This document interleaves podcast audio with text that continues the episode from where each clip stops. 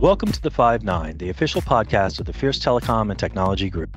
Join us each week for the latest insights on 5G, millimeter wave, AI, electronics, sensors, networking, infrastructure, and more in the communications and technology space.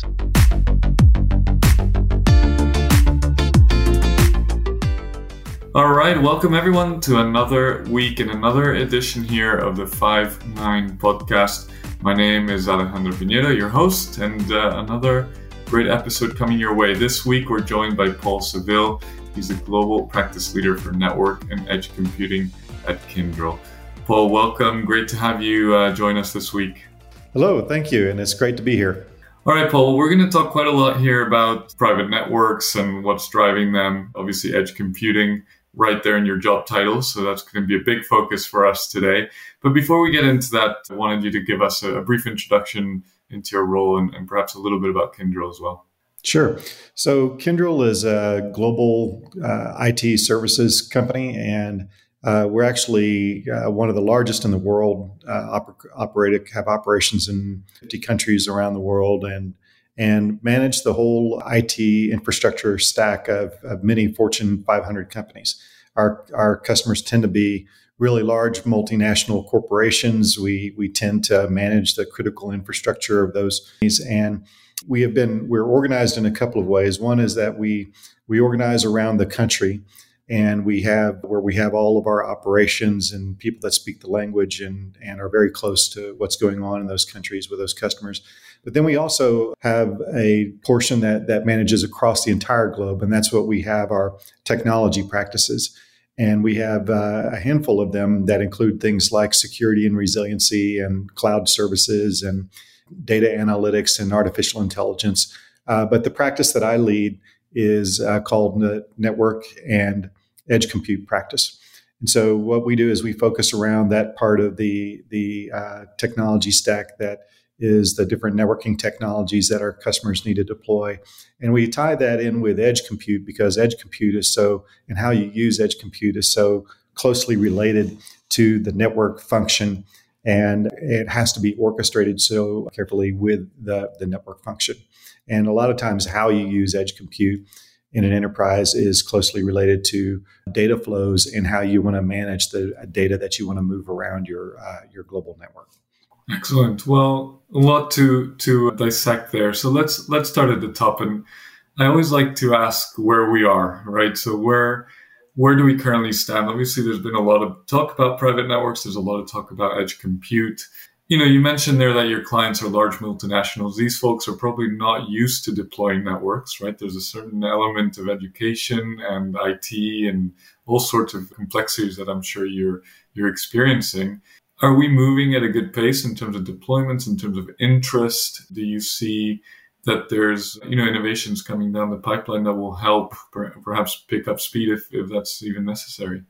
Yeah, yeah. There's I would say that you know we're we're moving, but we're not moving as fast as we should as overall as as enterprises around the world. The you know there and I think part of the issue is just that there has been so many advancements in this space in terms of technology gains over the last five years that uh, large global enterprises are having a hard time keeping up with this uh, really changing landscape. You know, when you think about the the reality of how software defined networking and zero trust and and using machine learning and artificial intelligence to manipulate networks on the fly, these technologies are really all become real time here and just in the last few years. And when you marry that with edge compute and the role that it's playing in cloud and how the orchestration technologies for container based architectures has rapidly evolved and, and turned into something that can be exploited.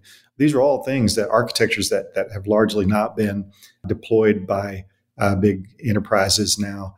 And we're all going through that transformation and trying to get there. I, you know, it's, but, but that transformation is really critical because a lot of it is that creates security threats because the with the landscape changing so quickly, leaving leaving these older technologies out there, which are starting to get to end of life, and the the vendors are all moving to the new stuff and not supporting, you know, phasing out the old stuff. If you get left behind with a lot of that uh, older technology in your network, that the network represents a serious uh, security threat landscape. And that is a big impetus, needs to be a big impetus behind uh, making the investments to uh, make these these uh, transformations to the to the new technologies.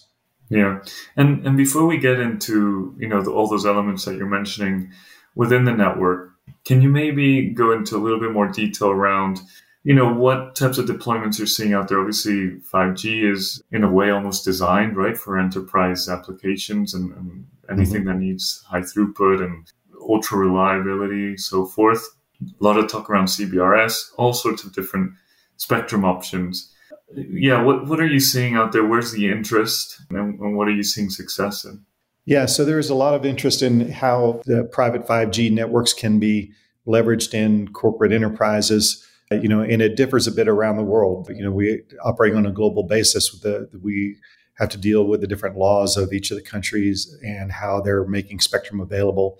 You know, in the U.S., CBRS is one of those options for for these networks. But we're we're, we're still very early in the adoption phase. I think private uh, LTE and 5G networks. We're largely seeing it in the uh, manufacturing and heavy industry space because the use cases in those industries are uh, really pretty clear and pretty easy to see the, the benefits from them. In many situations, uh, de- you know, deploying uh, well, and I'll also say that we also see the, the biggest earliest traction in in large large environments that involve outdoor environments as well as indoor environments and involve a lot of heavy machinery, large towers of equipment, manufacturing equipment, chemical manufacturing equipment, because that's just really an ideal uh, situation that is for a private 5G network that Wi-Fi does not really, you know, solve very well for for anyone.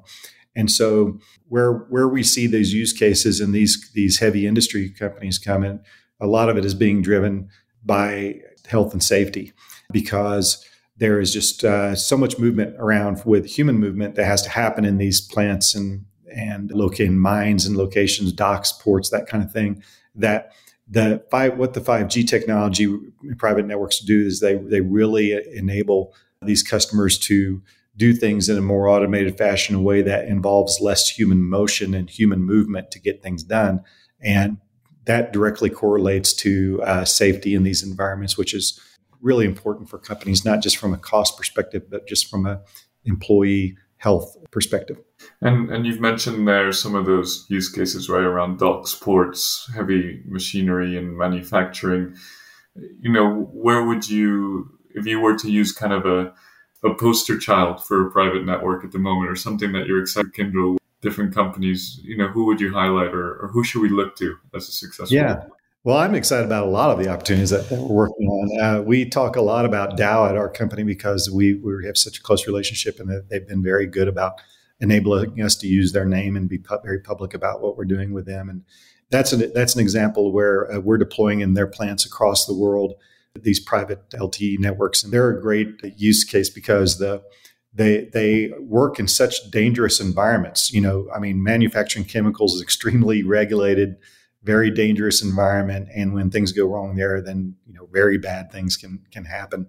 And they they have adopted this technology because it it improves the overall safety of plant operations and improves the safety of their their employees. But we're also doing some very exciting interesting work with with mining operations as well in in other parts of the world. And, that, and that's a that's another example. It's it's really the very same thing in that that it's uh uh, dramatic improvement in in worker safety by leveraging this, these technologies to control things and to to monitor safety and equipment to make sure that it's it's doesn't create threats and and, and to help these companies reduce human movement.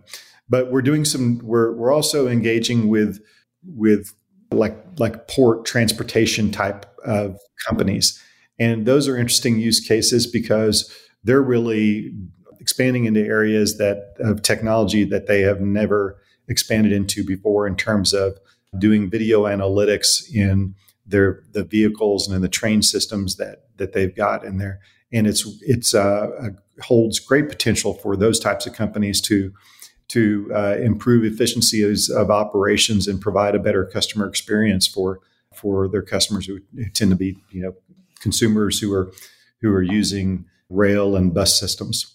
So a lot of really fascinating use cases out there.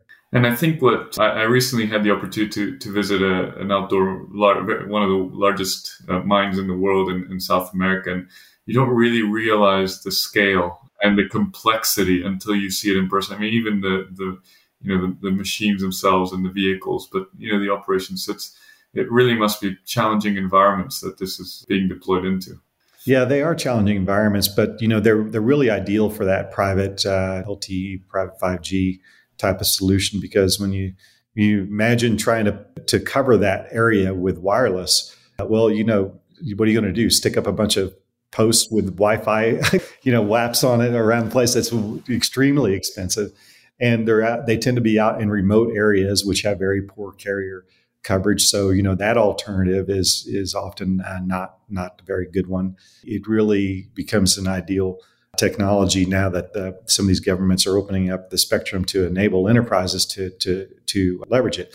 And we we personally feel like that's an extremely wise move of the many of the, the country governments to do this because it what it does is it's you know for the first time taking some of this some of the innovation around that those corners of the of the spectrum that used to be just the the domain of the carriers, and it's enable putting that in the hands of enterprises to uh, really innovate in their companies in a way that would just be really difficult for a carrier to help them with. So it just puts it in their own hands. And when they're doing when they do that, it really enables them to start driving the concepts of the fourth industrial revolution into their business and dramatically improve efficiency in how they they run their business. So in your mine example, I mean, where we're going with that space is that basically all those massive trucks are going to be uh, moving around through wireless control and on these schedules that are like precision timed schedules and on a massive scale. It's just it's just really future you know Jetson type stuff that that we're that I think that we're moving to and that it's enabling. Absolutely. And and let me ask you then, Paul, specifically about edge compute, right? So obviously your your big focus there in, in the practice that you lead. What sorts of benefits or, or improvements do you see edge compute bringing into these private networks or, or even the operations that these enterprises have? And, and what results are you seeing? Yeah, so we're seeing it in a, in a number of ways. In fact, this is a great timing of this podcast because I just spent half a day yesterday with a really large global manufacturing company, and we were spent a lot of time around their architectures around edge compute and what makes sense and what doesn't, and you know what should be done at the edge compute versus the central cloud. Because they're like many many companies, they they've made they've made the move to the cloud, but now they're like looking at how they how they manage data and where they do what calculations. And in their scenarios, it, which I think is very applicable to other places, is that they have a lot of different plants. They can do a lot of calculations out of the cloud, but the it's it creates inefficiencies when you try to do everything out of the cloud or out of some kind of a centralized data center that's that's located in a in a region that you have multiple plants homed to. So the the edge compute really plays a great role when you can drop it into individual manufacturing areas and let it act as a point for control systems that can be you know machine learned and and AI enabled to optimize performance of local operating manufacturing processes. And and you know part of what we we discuss is how you break that down so that you're not trying to run the whole plant with one AI but you're running you're optimizing around individual processes for that localized plant with smaller AIs and the that learning can happen on edge compute and be really localized there. And it helps from a number of standpoints. It helps from a localization and control standpoint because the you know the world of IT and OT there are still a lot of security approaches that we take that that are different around oh, you know running plant operations and operate with operational technology versus versus IT technology. But it also it, it's also about optimizing the amount of data that you have to move around, so that by hosting a lot of this on edge compute and running this on edge compute and localizing the data, you're not moving it that data over a lot of great distances and and storing it in many different locations. You're only cherry picking the information that you need to pull out and and moving that And that's not that's not only important from an efficiency standpoint, but it's important from a security standpoint because the more you're moving data around and dropping it and storing it different places, the greater exposure that it creates. And that's a big concern for manufacturers because the impact we you know we were reviewing data yesterday talking about the impact of, of how uh, you know particularly in manufacturing environments that's increasingly a target for attacks and the the when the attacks are successful on on a big manufacturing facility the financial impacts is just enormous. And so keeping that those access points and that movement of data limited to decrease that threat landscape is really important for for companies like that. And edge compute really plays a you know plays a big role in the architecture enabling them to do that. Yeah that, that makes a lot of sense. Obviously the closer you keep the data the, the safer it is. And you know you mentioned cloud uh, networking there as well. I imagine that also plays a role right in, in this whole architecture and, and how uh, these networks are being thought out it does you know and in the the old older architecture when cloud first started coming out there was you know, it's gone through many evolutions. Cloud networking has. I remember when it first came out, is like everything goes through the public internet, and then that was that that became problematic because that was okay at first for you know people experimenting and and you know the way they were the types of applications they were running, but but then we we started moving toward uh, direct connectivity into clouds to improve performance and improve uh, security and control over latency and uh, the more efficient movement of data in and out and that we went through that kind of a phase of, of dedicated network connectivity and you saw carriers come out with with uh, services around where you take their MPLS networks and they would have branches off that would go to to enable customers IPVPN networks to connect into clouds, and we had optical networking into into the clouds.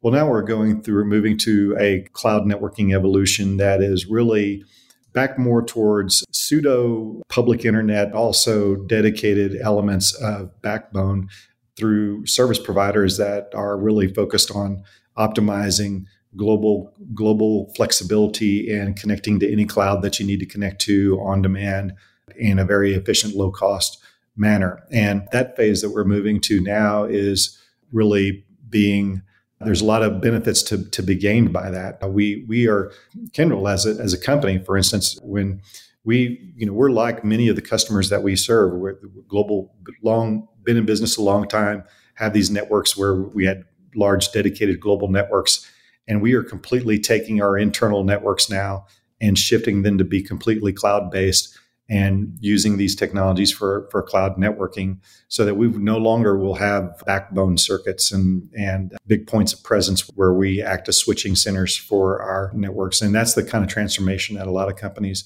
really enterprises, where it needs to go and where they can achieve some huge savings and flexibility ability to, to react much more quickly and dynamically by making that uh, transformation. Yeah, and and on that note, I think it's a good good spot to to wrap things up by asking you this this question with with the thought of you know that need for flexibility, you know that that transformation that enterprises are are undergoing and very much in partnership with with companies like Kyndryl and the telecommunications. And what what are you uh, thinking about down the road? What are you guys researching and thinking about as you think of enterprise networks, private networks, and you know two five years. Uh, and, and i know things change quickly but you know a broad idea of what's what's making you say ah that sounds interesting. Let's look into it. Yeah yeah. Well i mean every the, the whole movement towards zero trust is the is a big part of, of where we're going and where we see it going. I mean ultimately we i mean everything being where where you can introduce ai technology into the the routing control of the network and the security managing the security posture of the network so that you you have you know complete control of who sees what where and you're not dependent upon you know firewalls anymore to to do that type of protection. That's where the the future is and and where a lot of our a lot of our research focus is about. Great. Well we'll have to bring you back to tell us a little bit more as that as that takes place and, and as you yeah. find out more. But in the meantime paul thank you so much for for joining us and giving us an insight into what's going on in, in the world of the private networks. Yes, thank you. It's a pleasure.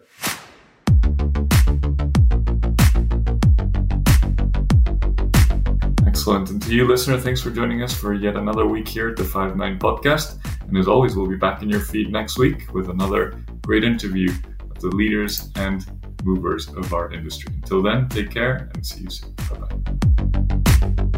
You've been listening to the Five Nine, Fierce Telecom's official telecom and technology podcast. Follow us on Zencaster to get the latest ICT insights each week. Get the latest telecom and technology news at our websites fiercewireless.com, fierceelectronics.com, fiercetelecom.com, and fiercevideo.com. See you soon.